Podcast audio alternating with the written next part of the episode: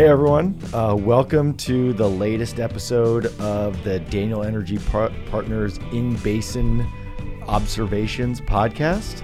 With me today, I've got John Daniel and Bob Stanton. Good and, to be here. Um, Bill As always. We are missing Sean Mitchell this week, unfortunately, but he'll be back for our next one. Don't forget we're in the Fletcher Azul Tequila studio. That- I was getting there. That I, we got to promote the Fletcher Azul. Um, It's good stuff. It's good. It is good stuff. Yeah, Sean is uh, up in Appalachia looking at frac equipment right now. So I'm taking the week off from traveling, and he is the designee this week. He's Cool. man. Yeah, it feels like we're there's always going to be one of us. I feel like traveling, which is good. It'll Yes. give us the the data that we need. Yeah. Okay. Awesome. Well, you know, with that, why don't we just you know kind of get right into it? We've done our little intro. Um, like John said, he's back from another trip. So Yeah. why don't we talk a little bit about what you guys saw Sure. on your last trip to the Permian, and then we'll kind of get into it from there.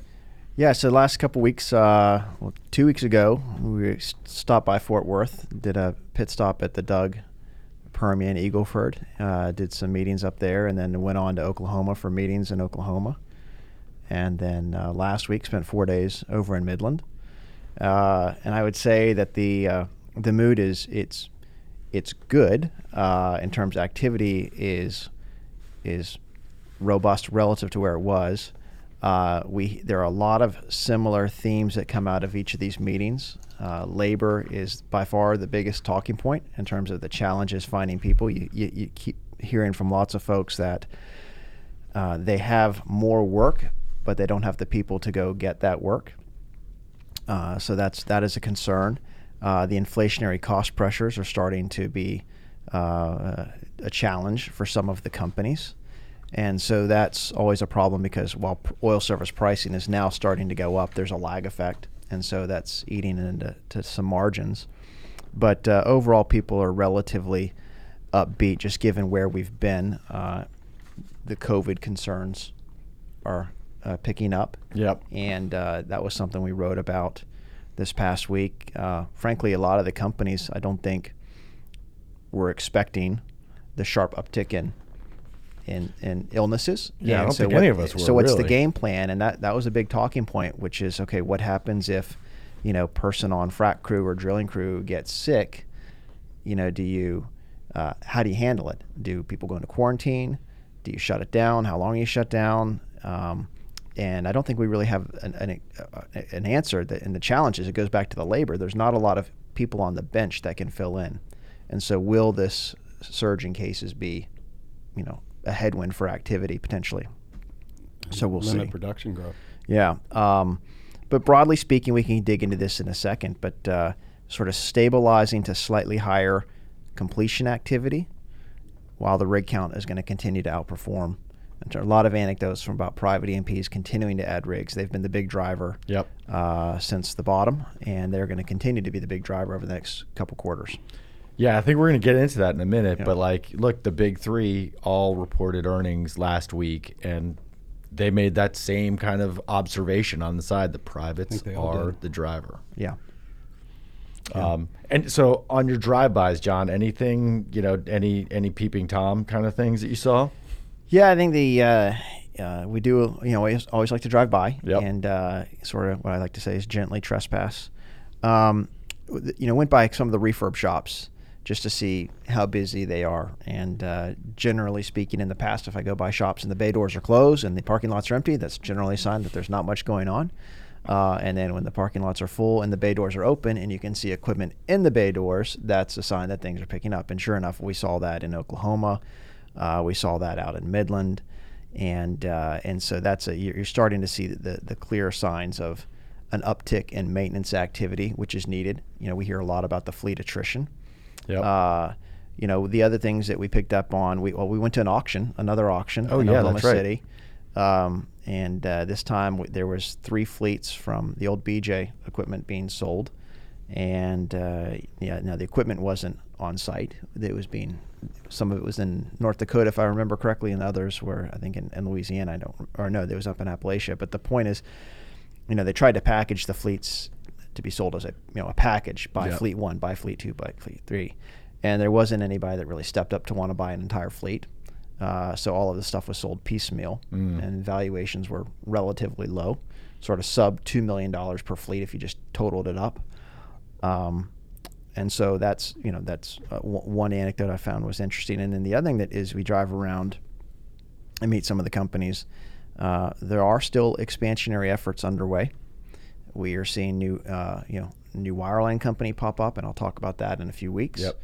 Uh, I believe there'll be another frac company starting up here uh, early next year, and so you know, despite some of the pricing pressures and margins that seem a bit inferior, at least Yeah. on paper, uh, there's still the entrepreneurial spirit is alive and well, and so people that can invest in new technology believe they've got a will have a competitive advantage, and so they're moving forward.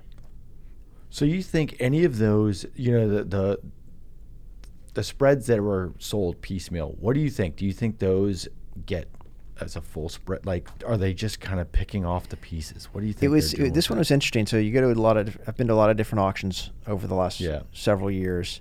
Uh, this particular one, uh, there weren't many people present in the room.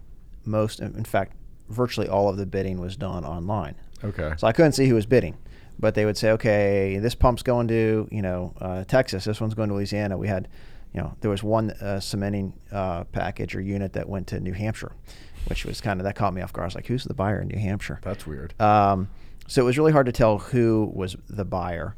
Um, so I don't have much color. But in when I was at an auction um, a couple months ago in Bossier City, it was more populated, Yep. and so you could kind of see people raising their hands. Again, the challenge for me at that auction is, you know, I wish everyone would just wear like the name tag that says I'm with X Y Z company, then I would know who it is. Uh, Those cool looking shirts that everyone's but got. as I yeah. as I talked to people post the auction, it's, my sense was that it was, you know, sort of mom and pops buying one onesie twosies of units, Yep. uh, or maybe some refurb shops building some units that they'll clean up and then try to resell and flip it. So hard to see a discernible trend there, other than it didn't. No one just came in and bought one or two fleets, and you're like, ah, this guy's going into business. yeah. So, um, trying to think what else jumped out at me. Uh, again, uh, come back to the rig count. Right. Oh, That- we can, do you want to do the rig count now, or do we want to do that after we talk about the big three? Doesn't matter. What do you guys Let's think? hit earnings, and we'll come back to the rig count. All right. Sounds good. Yeah. So I, uh, you know, we've we've just started earnings season, Yep. and by the time this comes out, we'll be knee deep in earnings season because we got a lot coming out tomorrow and Thursday. Yeah. But as you noted earlier, uh, you know, Baker, Hal, Schlumberger reported. You also had FTI, uh, Precision Drilling reported. Uh, uh, DMC. DMC Global reported, and then just last night, Range Resources put out their earnings release. I didn't have a chance to listen to the call, but I did read the the press release and look at their slide deck. And again, my big picture takeaways is what they talked about on their earnings call is largely consistent with what we've been seeing in the field. And if you look at some of the guidance, it would suggest that. So, I mean, basically, our messaging has been the last couple months that look for completion activity to stabilize, mm-hmm. look for the rig count to go higher. Mm-hmm. And again, just sort of doing the monkey math, but if you look at, say, Halliburton, their C&P division, their revenue was up 10% quarter over quarter in Q2. The guidance is up high single digits. Right. Their drilling and evaluation was up 5% in Q2, guided up 3 to 5%. Now, we just did the math on this just to make sure we weren't wrong, but uh, the guys at DMC Global, their revenues were up 18% quarter over quarter in Q2, guided to be up 9% in Q3 at the midpoint. Um, and then when you look at uh, Baker Hughes, I think they they called for their North American segment to be right. Similar results as Q2, which was Yep. up, up about seven percent. And I don't remember that's off the top of my head what the FTI and the uh, and the uh, Schlumberger guidance was. I know Precision pretty upbeat on their rig count guidance, at least for, certainly for Canada, uh, and showing continued gains in the U.S. as well. And uh, certainly had better pricing data points coming from Precision on the rig side. Yeah, and then Schlumberger eh, again, just like you were saying, Schlumberger and Hal, you know, along those lines, anticipate the growth rate to moderate. Right? Uh, They were very much like, hey, they've had these nice jumps from Q1 to Q2. Right. So they're happy about that, Yeah. but they've all been very, you know, even keeled when it comes to the second half of this year. Yeah. And then, and I know Bob's going to jump here in a second, but the one thing, if like if you looked at the range resources press release again. I haven't listened to the call yet, Mm-hmm. but they did uh, talk about where their budget was, and they've outspent their budget through the first half of the year. Yep. I want to say it's like 230 ish million I think spent they year. said fifty-two percent. yeah. So and then it's gonna and then, but they said 52 percent or so of the budget. But one thing that they note I noticed in there, they've spent under budget the last three years. Yep, and they're planning on That's doing it something that they've highlighted, and Okay. it would seem to me that well, they might want to spend under again, Again. for the fourth year. It's, it's uh, so, uh, and then when you look at the, the the wells that are to be completed, uh, it steps down. I think they did 25 or like 25 wells were brought online in Q2, and if my memory serves correct, they're going to do 18 in the back half of the year. So. And that's consistent. I think you have, uh, you know, some of the Marcellus guys have talked about um, activity slowing towards the end of the year Yep. budgetary reasons. And again, just out in Midland, when we, we were out there, uh, we saw, you know, again, our tally for the frac crew is around 97 in the Permian. And uh, activity is likely flattish. So, John, do you want to expand on how you get to your fleet count? yeah, it, it's, it's, uh, what we try to do, I mean, it's not it's not 100% scientific, but we reach out to industry contacts, and we first for some of the frac companies will just tell us what their frac crew counts are.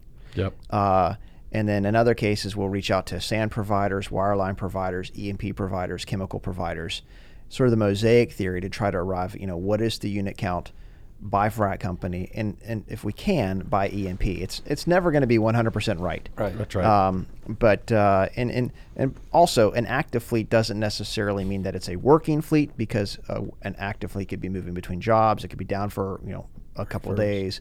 So when if, if you say if, if like we talk about the U.S. active fleet count being call it 215, Yep.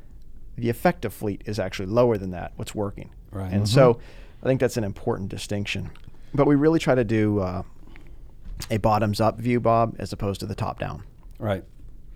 So And then what did you? And so for the Permian, in your note uh, on Sunday, you had right around 97. I think that's that was what we came back yeah. with. Again, I say plus or minus two, plus or minus three. right. I'm not, you know, going to bet my kids on it, um, but it's, uh, you know, we try to do a good job. You wouldn't bet your kids on that? Not yet. Maybe they're li- you wouldn't bet their lives, but No. you would bet you would bet them for like a buck. Right? maybe something like that. But but no, it, but that's the, the important thing is um, you know you look at the rig count rising, Yeah. which it has to rise because it's come off been so low and. And I it, and I don't have the duck numbers handy today, but we know they've been bled down. That's right. We know we got to replenish the drilled. Uh, we got to get back to drilling, and so I think there's going to be a disconnect here. And and the you know we've started to see it already. I think it continues. Right, and look, the the drilling uh, on Friday, Baker Hughes uh, rig count 473, I think is the number that I saw. That's that's a big increase over the 230, kind of at the bottom. at the bottom. It it is, and and I think you know that when you we talk to the private E&P companies, and again, we're not going to name them on this podcast, but you know, got one guy going from one rig to three, one from four to six, one from one to two, one from zero to one. Those are big percentage changes. Yep. Uh, and then even as we talk to some of the bigger, uh, you know, E&P companies, what they're looking at for rig additions, would you would say they're going they might be up thirty ish Yeah. percent or Yep. so. So I still feel pretty good about the rig count. Uh, I also think that you're seeing this is something again we talked about this months ago, but I, the rig count would rise towards the end of the year Right. as people try to secure rigs Yep. before 2022. And I think that's what's playing out. And so we updated with the private MP just this week. One of our peers did, Sean did, and uh, they're seeing increases in their day rates from anywhere from four to six thousand dollars a day. okay. Precision talked about leading edge day rates of twenty thousand dollars a day. We heard that out in Midland as well. So we're starting to see that pricing inflection Yeah. occur. Go As you as you've listened to the calls, what have been the big discrepancies or similarities between the calls and what you're seeing in the field? I think one of the greater similarities would be, say, with Halliburton talking about the demand for low emission equipment, Yeah. Yep. and that's something. And we, you know, if you if you go back and look just at the history of recent announcements in the last six months, and you know, sometimes you say so that's a data point, that's one, two, but you start adding them up, you're like, wait, this is the clear trend. You have BJ that has four emission friendly fleets under a take or pay contract. You've seen the announcement from US Well and ProFrac. Uh, US Well is going to build at least three fleets. I think ProFrac has the option for as many as 20. I don't know exactly what it'll be. Let's just Take some time. Yeah. let's just be conservative and say three. Uh, we have a couple of our private friends that we know are building fleets. Uh, I, I would assume that Halliburton would be building fleets. It would be logical. Yeah, we ran into somebody today that is not building, but they're, they were uh, very big numbers thrown our way in terms of tier two to tier four DGB That's right. conversions. So, and then I thought what really jumped out is Halliburton talked about a customer day they had uh, up in Duncan. Yeah. Yep. And I think they said that they had 40 E&P companies represented to come tour and learn about their emission friendly solutions. We have been to the next year, they did a day uh, out at their headquarters and had all of the equipment there.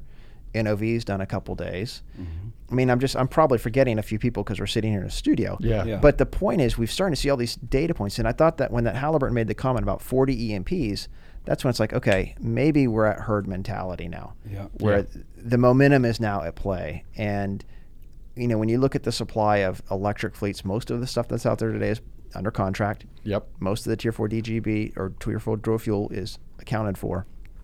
That's a really, really tight market. Mm-hmm. And and I would suspect as we go through earnings season and the E&P companies start talking here in the next week or two, even more discussion about ESG Yep. Yes. and how do we go net carbon, you know, net zero carbon emissions and all of that good stuff. And so, you know, uh, it really does feel like there's an opportunity for the frac market to inflect Right. And look, we've been talking about from a price standpoint And- on the emission friendly equipment. Right. And you've been talking about this now for a very long time. Yeah. We've been talking about it all year, really. Um, and that's going to start making you're, you're seeing the difference in the commentary on the from the public guys and from the private guys. Right. So whether or not we start seeing the full data come out, it's it's there. Yeah. I- There definitely seem to be areas. I mean, I was interested listening to Baker's call, and this is a quote. And he was talking about North American service, and he said, when you look at 2022, again, we anticipate solid growth with the prices holding at the range they are now. Right. It's- but similar to this year, we expect some of the privates to be active in these prices, but some of the publics will continue to be increasing modestly. Yep. But I think it was interesting that basically they're not modeling for any price increases. So For them, yeah. clearly, you know, when you get to EFRAC, there have to be price increases. I think there are. I mean, like I, when I was out in Midland, and you know, you pick up anecdotes, and you don't always necessarily know where the starting point is. Right. Yeah. Okay. Yeah. So it's you know it's directional, and uh, you know you can you can be dangerous. You can make mistakes on it, but you know one of the contacts said, yeah, they had just you know seen about a low double digit price increase come across the bow on the frac services. Again, don't know where it started from. Yep. And and and but then I talked to another frac contact who's like, yeah, we're out there raising rates, but we're still below the pre-COVID pricing. So there's still Yeah, I heard Yeah. that. there's still some you know more to go. Yeah, increase from where, Increase and is from that where. still below even 2020 pricing? Yeah. Or early 2020 pricing, I should say, and that's just really hard to get out of anybody. It, it, Yeah. it, it is hard, but the point is, it's now it's a consistent refrain from most service companies that they are now pushing yep. for pricing, and so and uh, so I, and they need it. So We'll say They that do. the other thing that struck me from listening to reading the public calls, I didn't listen to Yeah. them, but the fact that they're generating so much cash with lower revenues now. And Schlumberger said, you know, their goal was to have their get their rev, uh, uh, excuse me, get their EBITDA back to 2019 levels right, with half the revenue growth. Yep. right, Um, and some of these things are generating they're over. I think Schlumberger was over a billion in free cash. Baker was right around a billion. I can't Yep. remember where Halliburton was, but th- yeah, Well, they're all they're they're all you know people talked about this, or you know not just John, but you know anyone in the industry talked about hey, you got to generate cash flow as a as a service company, Right. and in the last year they've kind of come to that point where you know obviously bad things pushed it, but they're all pushing to generate free cash flow. yeah. I mean, there's the, the, the fat has been trimmed, Yep. Yep. and and they're watching you know their capex, the spend like a Like a hawk. Yes. Yeah. So, uh, but I think when it comes to the free cash flow, the real story will be when we see the E&P companies report again, Yep. Yep. and how much they're going to blow people away with the free cash flow generation. Uh, and so, but the, but then ultimately the question is, what do you do with it? Um, That's and, right. You know, Baker was asked that on their call, if I'm not mistaken. They Yeah, said, you know, absolutely. Very non-committal. th- yeah, which is smart. Um, we know the E&P companies, it's reduced debt, buybacks, well, pay dividends or fund the variable dividend, Right, and giving other cases money back to investors. Buyback, and so, and that's the thing too. I think this capital discipline narrative, you know, we're we, everybody now gets it. Mm-hmm. Uh, that's why it's hard to see the public, our public friends on the E&P side inflect higher uh, with Yeah. significance in Q3, Q4. I just don't see it. Uh, but when they have the opportunity to reset budgets for 2022, Yes. is it plus? You know, I think most of the sell sides modeling. Again, Sean's got these numbers. But I think it's like plus 15, plus 20 percent year over year in Yeah. E&P capital spending. Again, we don't have a model The we don't mo- investment rates will still be very modest. Still be because- modest. Right. because of the higher commodity yeah, prices. And, and so we, uh, as everyone knows, hopefully everyone knows, we don't model companies. Um, that's not our job. We let our sell side friends do that. But just, you know, where is my gut think Yep. it's going to be north of twenty percent. Yeah. Again, and that's with the the caveats like OPEC Plus doesn't do something stupid, COVID doesn't get significantly worse, but Right. and, which by the way is weighing on oil prices again today. I mean, we see the cases keep going up. So Right. Yeah. uh, that's our caveat on it. But All right. Well, all right. We've kind of hit the big three, Big- and and you know, and some of the other guys. Anything else we want to touch on uh, from the from the start of um, earning season? Uh, I mean, in terms of the, I didn't really think that there was any major revelations on the earnings calls thus far. I mean, I, I think one of the things that I've been excited to see uh, heading into earnings was just some of the announcements with some of the M and A. Yeah. Not big deals in service, but some small ones on the wireline side. We've seen it, uh, you know, and little stuff like, and there's a tiny deal where Precision moved its uh, directional drilling business, uh, Cathedral, which is a, a Canadian company, Yep. Now has the drilling directional drilling business for Precision. Again, it's not a needle mover for Precision, but it's that the way I look at it is, you know, it's probably not their core competency. And we know a lot of companies in the oil service sector have lots of little businesses that right. aren't core competency that probably don't really fit in there. And I think it'd be kind of neat to see a, a cleansing, if you will. It'd be better for the industry. And and and again, I think the uh, we we heard it at the Telluride event. Uh, you know, some of the bankers that presented. Again, they didn't name names, but they were very outspoken. I think about second half M and A activity picking up. That's right. Uh, so that's something to be watching out for. Um, I thought Halliburton was pretty bullish on North American pricing. I thought that was well, one they, of them, that's fair. That that's a good Yeah. point. They they especially compared to Baker. different business because they're referring, I think, more to the frac side. Yeah. Yes. But uh, but yeah, they went from you know basically now saying net pricing increases Mhm. going forward, which is good. I did note that the and, and clearly you heard positive pricing momentum from Precision, which is consistent with what we've seen from the land drillers. Uh, and then you know, again, reading the transcript for uh, DMC Global, they talked about they had put forth an effort to raise rates. I think five percent in Q2 didn't quite get there. And if I remember correctly from the the Q and A, uh, they said they, they they got like a net 1.7 percent of that. So Yeah. that's kind of telling. That's looking back, Right. you know. But I think the pricing was a little maybe harder to come by. Yeah, that's, that's how. I'm interpreting their statement and their answer to their question. Um, so The uh, offshore segment seemed to be okay. Uh, yeah, they seem to be thinking that's that's coming back. Yeah, it was. I mean, uh, Schlumberger OneSubsea was had a one and a half book to bill. FTIs was around one. Um, you know, I don't have the model, so I don't know exactly what's what, but um, that those were their comments. So um, I was surprised to see that that had, they're starting to see resurgence Right. activity. And we've got a, uh, a few more minutes on this one because I have to jump to a conference call. It just came in to me. Oh, Uh, good. I want to real quick wrap up with just some of the things that we got planned coming That's up. right. Yep. D- And then I Perfect. then I have to step out, and I that's how how we roll at DEP. Just Yep. things pop up in the middle of podcasts. Um, but we have a couple big things coming up. Uh, reception in Midland on August 9th. That's right. and then we're going to do a smaller reception in Houston for our, uh, our post Q2 wine and tapas reception On the 12th. on the 12th, and then we've got uh, the big barbecue coming up. Yeah, on that's right. September 30th, and uh, and we've got right now about 60 companies that are now confirmed to cook. yeah. We just remeasured the property yesterday. Yesterday, but we don't know. We're gonna yet. assign all the pit spots here pretty soon, but we'll get be blasting out registration emails probably within the next seven to ten days Yep. to folks, and so it looks like it's going to be a pretty good event, and we hope all of our subscribers and our sponsors will look forward to seeing them there in Midland. Yeah, and we hope that anyone that else that's interested in sponsoring, you know, gets in touch with with any one of us on the team, and Yeah. you know, we can talk about ways that, to get people involved if you're not cooking. All right. Well, that's all all we got. We look forward to our next podcast. Unless you guys have anything else, we'll, we'll cut it. Keep we're keeping these the sub thirty minutes going forward. Yeah, we're Keep- trying to get better at it. Yeah. So, two things really, you know, again, anyone that's listening, you know, please subscribe, take a look, give us some constructive feedback. We're all we're all ears over here, and we're excited to keep doing this. And we're and you know, next time we'll have Sean. He'll keep us a little on track as well, and we'll get better at it. All right. We're trying. Yeah. Thank you all very much. All right. Thanks. Thanks.